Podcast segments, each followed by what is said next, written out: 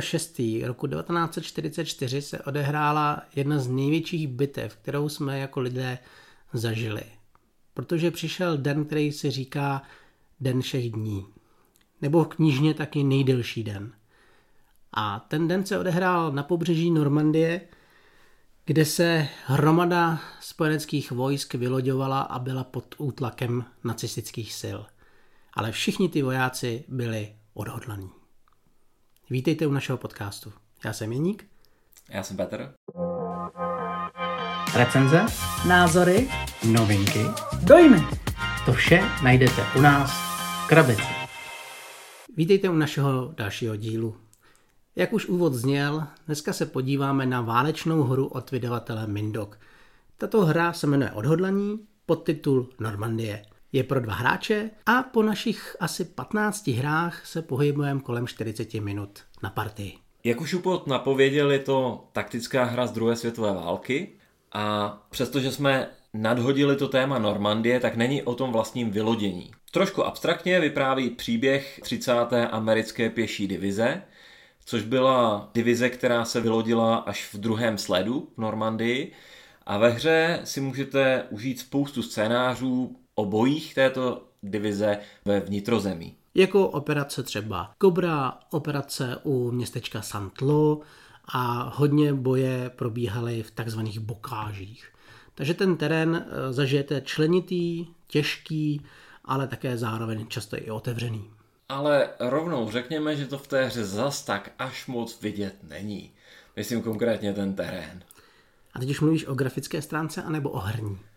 Teď mluvím spíš o herní, protože na grafické stránce bych řekl, že tam nějaké obrázky těch bokáž se i najít dají. Jo, ten terén graficky je krásný, protože vy jako hráči vždycky na začátku hry rozložíte herní plán, ten se skládá z určitých počtů čtverců. Ano. Ty složíte, dáte na to jednotky a pak přichází nejpodstatnější mechanika a to je deck building. Protože tato válečná hra má v sobě právě vytváření vlastního balíčku a hraní těch karet. Mm-hmm. Já bych na úvod asi řekl taky, že ta hra je možná úplně nejjednodušší, nebo jedna z nejjednodušších taktických her na druhé světové války, co se vůbec dá sehnat. Takže nás určitě nevypínejte, pokud máte pocit, že když mluvíme o válečné hře, že to bude něco složitého. Složité to ani v nejmenším není. Ne, ne, ne. Možná bych řekl, že i důkazem je toho, že to vydal Mindok který nevydává prakticky žádný válečný hry, pokud pomineme studenou válku nebo rok 1989. Ale co se týče rizích válečných her, tak se jich nedotýká a přesto nám přinesl právě odhodlaní. Je to tak, hodně lidí o tom mluví a já bych s tím souhlasil, že je to hra, která je prakticky určená téměř na rodinné hraní, například otce se synem, nebo prostě mezi náctiletými kluky a podobně protože ta dostupnost pravidel, ta jednoduchost té hry je opravdu vzhledem k tématu prakticky zarážející. Pro představu, jestli jste šli třeba kolem Conflict of Heroes nebo jste šli kolem ASLK, tak tomuhle se ani nepřiblížíte. Tady opravdu všechno je přímočarý, eh, rychlý, opomíjí se tu dokonce i line of sight, to znamená, že jednotky vidějí skrz budovy, skrz lesy, ano, je tady spousta těchto těch zjednodušení, můžeme se potom za chvilku bavit o tom, jestli to té hře škodí nebo ne, ale ta hra je opravdu zjednodušená na úroveň deckbuildingu, který je v principu i mezi ostatními deckbuildingy poměrně jednoduchou hrou. Mm-hmm. Já bych se ještě zastavil u grafiky. Už obálka vás podle mě opravdu zaujme. Je to krásně namalovaný. Úplně máte pocit, že vás obklopí ta válečná atmosféra. A když se podíváte na karty, tak tady musím říct jedno velký wow. Protože každá ta karta, kterou ve hře máte, je jeden konkrétní člověk, voják, a je vždycky namalovaný maličko jinak. Ty rozdíly nejsou tak zásadní, že byste si řekli, že každá ta karta je unikátní jako totálně, ale třeba střelci, pátrači, minometčíci, všechno je nádherně nakreslený a vy opravdu máte pocit, když ty karty hrajete z ruky, že tam ty muži jsou a že opravdu bojují. Je to podpořeno i tím, že na každé té kartě je jméno. Jsou to sice jména smyšlená, ale autoři je odvodili z běžných jmén jak na té německé, tak na té, na té americké straně. A David Thompson je jeden z autorů té hry, o tom dost často mluví, že tohle je to co, to, co velmi chtěl. Že chtěl, aby ta hra měla takový ten osobní dotyk, aby ve chvíli, kdy vám tam někdo umře nebo provede nějakou hrdinskou akci, nějakou, nějaký e, neobvyklý čin, tak abyste si to zapamatovali, aby to z toho bylo vidět. A to si myslím, že se mu do značné míry povedlo. To se povedlo hodně. Je to jeden podle mě z nejkrásnějších drobností, co na té hře můžete najít. Protože opravdu často se nám stává, že hrajete, někoho zastřelíte, podíváte se na jeho jméno. Je to velice osobní v tomto případě. Někteří hře vytýkají to, že není například věrně historická v, řekněme, rasovém složení té 30. americké pěší divize, o které vypráví, která, což byla divize, která byla čistě bílá. Jsme pořád v druhé světové válce, takže asi si dokážete představit, jaké černoši měli tehdy postavení v americké armádě. Autor schválně tohleto rozbíjí a hned Černocha najdeme na titulní straně. A mně to přiznám se vlastně vůbec nevadí. Já jako úplně vím, co on tím chtěl autor docílit, a přestože dneska se, řekněme, ta multikulturnost projeví téměř v jakékoliv hře, i kdyby to měla být nějaká pohádka, tak tady je to, řekněme, tak nenásilně vloženo do té hry a přestože to není úplně realistické, tak si myslím, že je to skvělé. Pojďme se podívat, jak se hra hraje. Předně bychom si asi měli říct, že ta hra je postavená na scénářích. To znamená, není to jedna hra, ale je to, myslím, 12 scénářů. 12 scénářů to je. 12 scénářů, to znamená, vy si vyberete scénář a podle toho scénáře postavíte mapu, rozložíte jednotky, připravíte balíčky karet a přečtete si vítězné podmínky. A také, o čem ten scénář vlastně je. A myslím, že ten historický úvod k tomu je, je skvělý. Protože ty scénáře nejsou nějakým způsobem detailní v tom smyslu, že byste se dozvěděli přesnou mapu a je to spíš o tom pocitu, co se zhruba v té chvíli stalo. Nicméně ten historický úvod je tam prostě přesný, takže získáte určitou představu, co ti vojáci 30. pěší divize zažívali. To je jedna z maličkých výtek, kterou třeba mám, že když koukáš na ten scénář, tak vlastně nevíš, kde se to odehrává. Kdyby v tom byla připojená malá mapička, aby si jenom věděl, kde se to děje, bylo by to super, protože jenom eh, málo kdo z nás ví, kde bylo Santlo, jak probíhala operace Cobra a tyhle ty drobnosti. No. To je pravda, to je pravda. Ta, ta by se maličko hodila. Na druhou stranu musíme říct, že tady se bavíme opravdu o několika málo oddílech, to znamená o obrovsky malém množství jednotek na to, co se v té Normandii dělo, takže je to spíš takový jako ochutnávka spíš toho, co tam zažívali ti jednotliví vojáci, obyčejné, ne speciální pěší divize. O tom celkovém obrazu Normandie, o tom vám ta hra zas tak moc samozřejmě neřekne. V momentě, kdy máte všechno připravené, tak scénář vám i řekne, jaké jednotky máte v zásobě, to znamená, které můžete povolat do boje a se kterými jednotky začínáte hru. A první důležitý prvek v té hře, který najdete, jsou karty Válečný zmatek. Jsou to plonkové karty, které vám dělají chaos v balíčku a každý scénář vám řekne, kolik těch karet v tom balíčku máte a vy s nima potom musíte nějakým způsobem pracovat, nebo vám začnou překážet víc a víc ve hře. Je to tak. Jednou z významných jednotek v té hře jsou pátrači, s těmi pracujete prakticky v každém scénáři a to jsou vlastně ta část toho oddílu, která proskoumává mapu. A ve chvíli, kdy proskoumáváte mapu, tak samozřejmě vzniká ten válečný zmatek, ti jednotliví muži na sebe nevidí, jsou tam problémy v komunikaci, takže se prostě jednoduše přidávají ty karty do balíčku. Přičemž pomocí těch pátračů naopak můžete potom ty karty i odstraňovat, anebo naopak můžete způsobovat zmatek i u toho soupeře. Protože každý ten voják, každá ta jeho profese, kterou vy v tom balíčku máte, vám umožňuje hrát nějaké akce. Střelec může střílet, obsazovat políčka, může zároveň se pohybovat, zatímco třeba ten pátrač zase dělá ty zmatky, odstraňuje zmatky, nebo když máte ostřelovače, tak to víc kropí do těch nepřátel, minometčíci zase zaměřují. Jak slyšíte, každá ta karta má několik způsobů užití, ale vždycky to odpovídá právě té profesi. Takže vy i v průběhu té hry musíte hodně přemýšlet nad tím, kterou jednotku chcete posílit, co je pro vás důležitý. Dám příklad, pokud chcete hodně potlačit nepřítele, tak dáváte kulomety do balíčku, dáváte ostřelovače, naopak, když se snažíte hodně věcí získat, někam probít se, tak zase tam máte ty pátrače, máte tam ty střelce. Hodně v tomhle záleží, jak dobrý velitel jste a jak umíte odhadnout, co, jaká jednotka pro vás je teďka nejlepší. Pěkné je, že v té hře je vlastně zobrazena i velitelská struktura těch oddílů takovým velice jednoduchým způsobem, takže tam máte velitele družstva, což je karta, která vám právě umožňuje měnit tu skladbu toho balíčku tím, že si přidáváte další posily v tom daném družstvu. Typicky je tam družstvo A, B, v některých scénářích i družstvo C. A pak jsou tam i další velitelé, seržant, zástupce velitele, kteří vám umožňují potom dostávat do hry i ty karty, které jsou mimo družstva, například ty ostřelovače nebo ty minomety, nebo pracovat s tím trošku jako více koncepčně.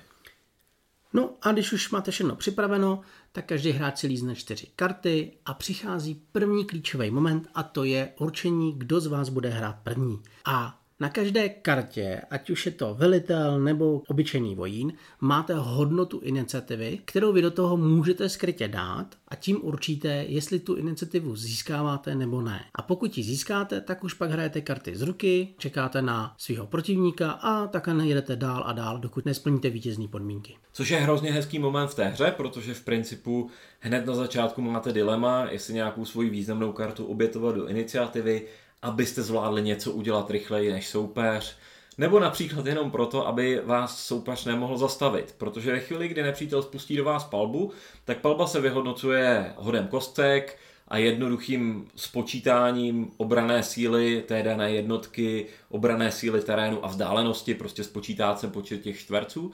A pokud vás nepřítel zasáhne, tak musíte odhazovat karty primárně z ruky.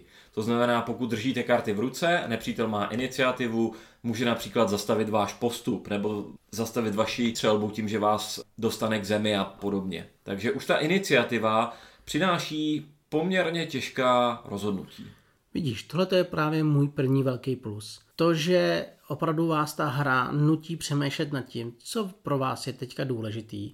A mnohdy se vám stane, že máte třeba v ruce velitele, který má číslo iniciativy 9 a vy víte, že to je extrémně silná karta. Na druhou stranu je pro vás velmi důležitá v poli.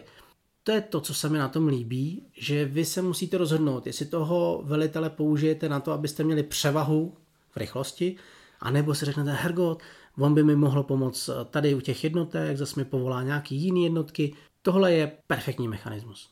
A já na to rovnou navážu taky dalším plusem a to je to, že v té hře podle mého názoru dominuje ten deck building a ta práce s těmi kartami nad tou plochou. Protože ta plocha vypadá jako jakákoliv jiná taktická hra. Když se podíváte na nějaký obrázek, uvidíte žetonky, uvidíte nějaký terén a dá se domyslet, že ty žetonky po sobě tady budou střílet. Tudíž by se dalo předpokládat, že je daleko podstatnější, jak s nimi manévrujete na té ploše.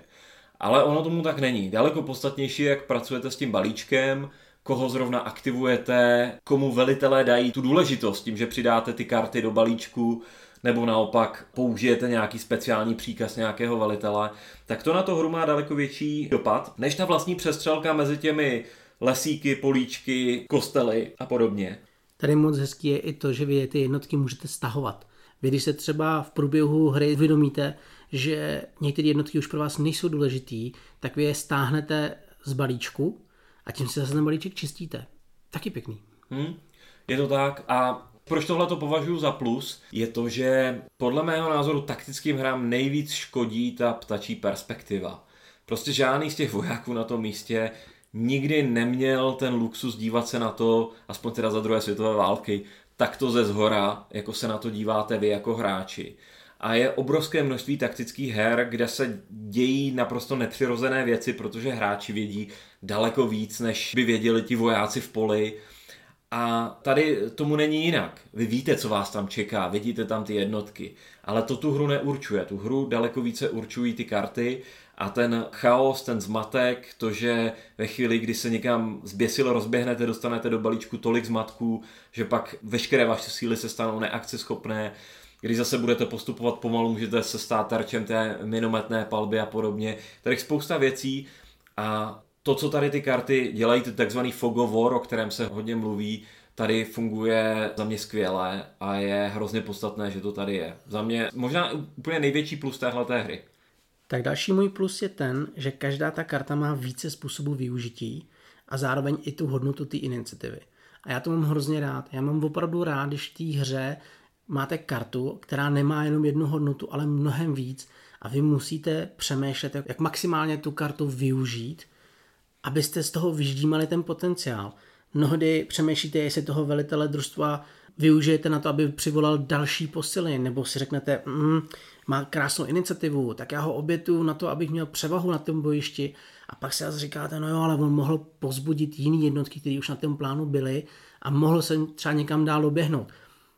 Tohle je prostě krásný příklad toho, jak dneska se mají ty karty prostě dělat a jak ty hráči díky pár kartičkám mají tuny možností.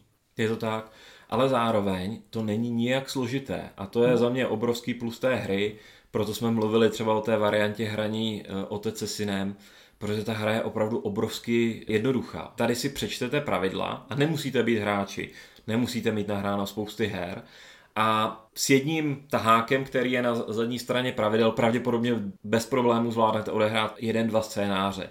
Na třetí, čtvrtý už se nebudete dívat téměř ani na ten tahák. Plus ještě samozřejmě ty scénáře jsou staveny tak, aby vás tu hru pomalu učili. To znamená, v prvním scénáři máte pouze oddíly střelců z pátrači, druhý scénář, myslím, přidává kulomet. Možná je kulomet už v tom první, nejsem si jistý. Ale prostě to, o čem jsme tady mluvili, odstřelovači, minomety, kombinace různých týmů, to prostě přichází až s časem s těmi dalšími scénáři. Takže ta hra se prostě velice snadno naučí a není tady nic, co byste museli zpětně dohledávat v pravidlech a něco, co by vám bránilo třeba k té hře se opravdu vrátit za půl roku a znova se ji učit. Tam stačí jenom otočit zadní stranu pravidel, tam jsou všechny ty pravidla ve v podstatě napsané. V téhle hře, v té jednoduchosti ještě pomáhá to, že tu nemáte žádný vozidla, žádné tanky, žádné dělostřelectvo, žádné letectvo. Může to znít určitě trošku ořezaně a ono to ořezané je. Na druhou stranu to ale splňuje opravdu ten charakter toho rodinného hraní, kdy vy nechcete ležet prostě dva dny v pravidlech a učit se o tom, jak fungují speciálně letadla.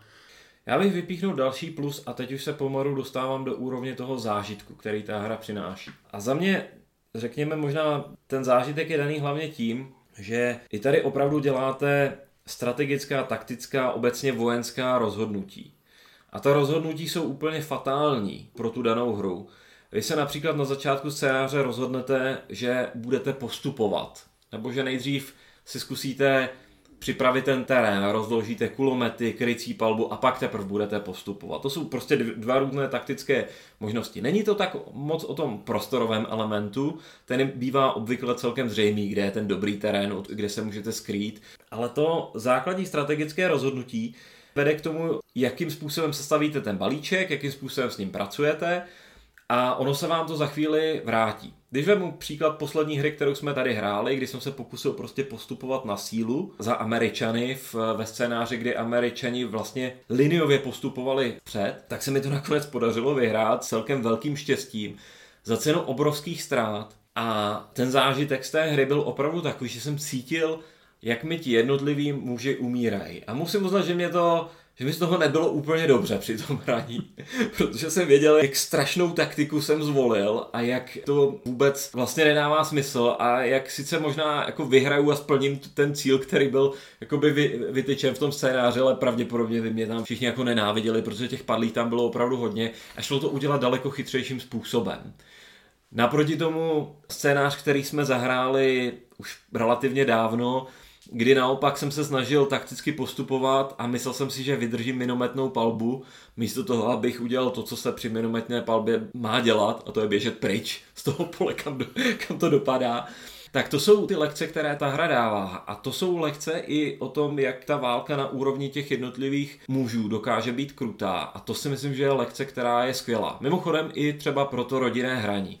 Říkám to schválně, protože jsem mnohokrát slyšel úvahu, že jako vůbec by se řekněme s náctiletými dětmi, nebo lehce náctiletými, nebo prostě s dětmi, které už trošku mají povědomí o tom, co je to válka, že by se takové hry hrát neměl. Já si myslím, že tahle hra jako velice tvrdě ukazuje, o čem to může být.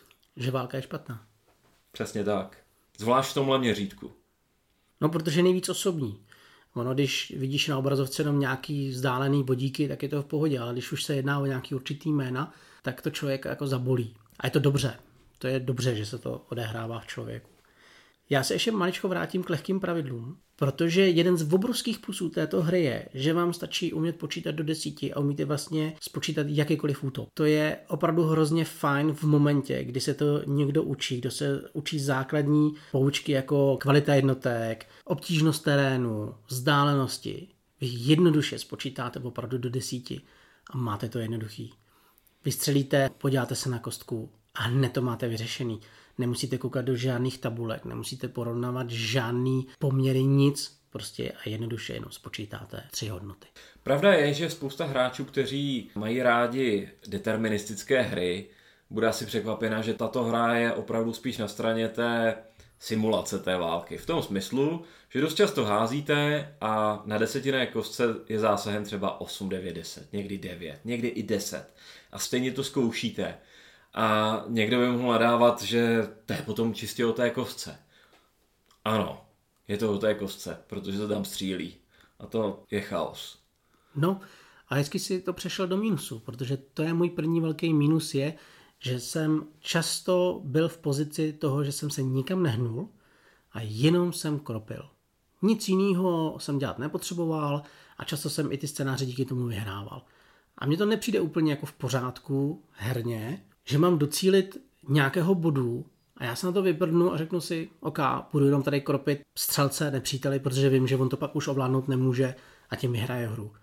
A často se mi z té hry stávala jenom prostě kostková. Chápu, o čem mluvíš a e, speciálně je to, když hráč hraje za tu německou stranu, protože ta obvykle brání, není to úplně tvrdým pravidlem v těch scénářích, ale obvykle je to ta, která se snaží něčemu zabránit.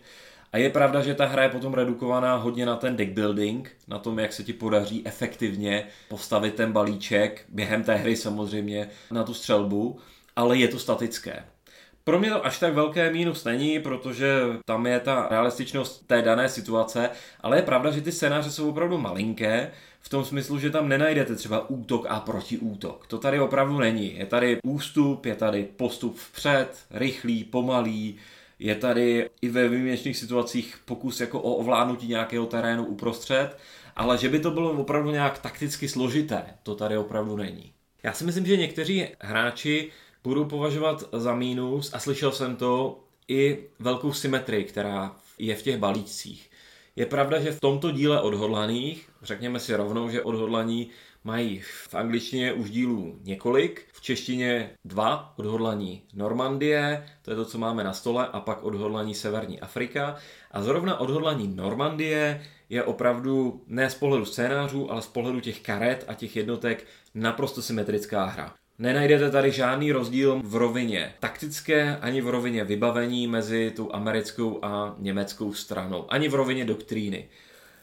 Nejsem tak velký odborník, abych dokázal říct, kde by ho tady třeba chtěl vidět, protože mám pocit, že opravdu v tomhle měřítku byly ty doktríny opravdu velice podobné, ale můžou to někteří hráči považovat, řekněme, za nudné. My, když jsme v plusech mluvili o jednoduchosti pravidel, tak je to na úkor toho, že nějaká pravidla jsou prostě vynechána. A jedno z pravidel, který mě chybí, je line of sight. To znamená, že jednotka může střílet jenom tam, kde vidí. A tady je to udělané tak, že na každém tom terénu máte vždycky hodnotu jeho obrany, 1, 2, 3, a to vám určuje, jak těžký je zasáhnout tu jednotku. Jenže je úplně jedno, jestli ta jednotka je za velkou budovou nebo je za nějakým kopcem. Prostě vy na ní vždycky vidíte a vždycky na ní můžete střílet. Je to dokonce i pravidlo, že vždycky desítka zasáhne. Je úplně jedno, jestli ta jednotka je na druhé straně mapy. Prostě když hodíte desítku, tak se do ní trefíte. A to mně přijde už jako opravdu nerealistické. Ale já si myslím, že plus minus ta hra i funguje i tak. Ono totiž vy si moc nemůžete dovolit plítvat karty na to, že se pokoušíte házet desítky na druhý konec mapy. Řekněme s výjimkou třeba těch ostřelovačů, Nebo... kdy opravdu dáte ostřelovače prakticky kamkoliv a snažíte se zasahovat.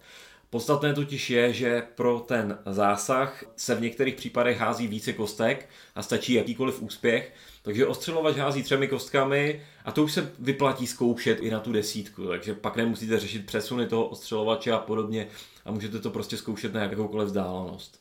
Nicméně já bych trošku kontroloval tím, že a zase se vracím k té své myšlence o tom fogovor a o té ptačí perspektivě.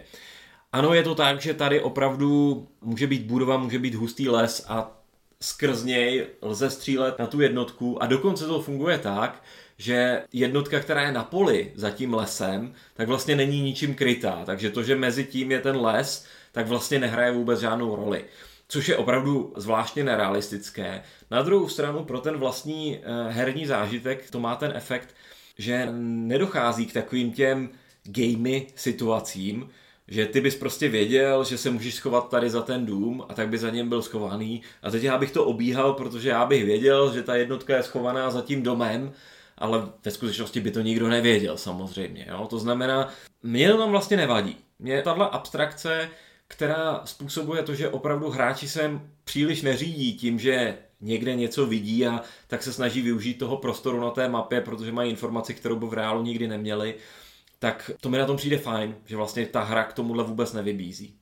Ale jo, ten pocit toho, jak to, že dostřelím tamhle, jak to, že prostřelím ten les a vůbec mi to, to nevadí, ten tady prostě, prostě v té hře je. Je nicméně velice těžko řešitelný podle mě v hrách taktického charakteru, pokud vůbec mají nějakou mapu. Jo, když to třeba srovnáme s hrou, která brzo vyjde, tankový souboj, tank duel, tak tam není žádná mapa, tam je všechno abstrahované a potom tenhle ten problém samozřejmě také není. Dostáváme se k mému poslednímu velkému mínusu. Řeknu důležitou věc, ten mínus je jenom můj a to proto, že i přesto, že jsem tu hru hrál víc než desetkrát, tak pořád mám pocit, že nevím, jaký hrát.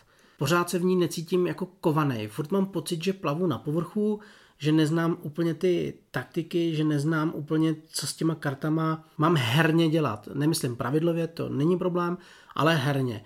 Často mám pocit, že někam vyběhnu, pak si řeknu, no, to bylo zbytečný, no tak budu na tom místě a budu střílet, protože to snad jediný dává smysl a neumím se do té hry prostě úplně ponořit a vžít se.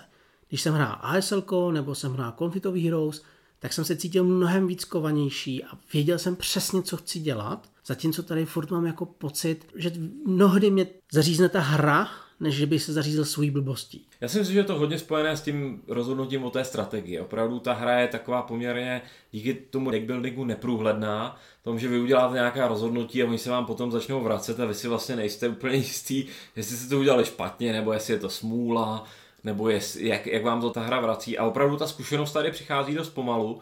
Dokonce si myslím, že spousta hráčů do toho nikdy nepronikne. Zůstane relativně na povrchu, budou to hrát jako takovou lehkou hru a ve chvíli, kdyby se setkali s někým, kdo tu hru skutečně umí, tak by, tak by se asi velmi divili, co se v té hře dá dělat. Dokonce si nejsem jistý, jestli v té hře potom nejde dělat věci, které by už nedávaly jako realistický smysl. Ale to my nevíme. My jsme se k ním nedostali. Upřímně řečeno hrozně rád bych viděl třeba turnaj. Finále turnaje v téhle hře chtěl bych vidět co dva hráči, kteří opravdu tuhle hru umí, tak co v ní dokážou dělat. Jo, takže tenhle ten aspekt tam je. Zase nejsem si jistý, jestli je to mínus. No, ta hra je dobře hratelná, i když do ní neproniknete. My do ní pronikáme už nějakou dobu a já z toho mám tenhle ten pocit, že na konci si z toho obvykle odnesu nějaké jako tvrdé poučení co jsem udělal špatně a jenom mám ten pocit, že jsem to ještě neudělal dobře. No já právě taky ne. No. Já vždycky mám pocit, že ten druhý hraje líp než já, což mi nevadí, já si nahraju proto, abych to užil, ale výsledku si občas říkám, tak je to proto, že jsem opravdu tak extrémně neschopný? Nebo prostě do toho nevidím? Ale zas ten plus je takový, že člověk má furt pocit, že něco v tom může objevit, ale po těch x hraních už ani moc chuť objevování není. Hmm, hmm. Já pořád tu chuť mám, ale není to hra, kterou bych musel hrát jako úplně nějak extrémně často. Ale zejména ty poslední scénáře, ty, které už jsou velké, relativně, pořád je to do, hra na hodinu.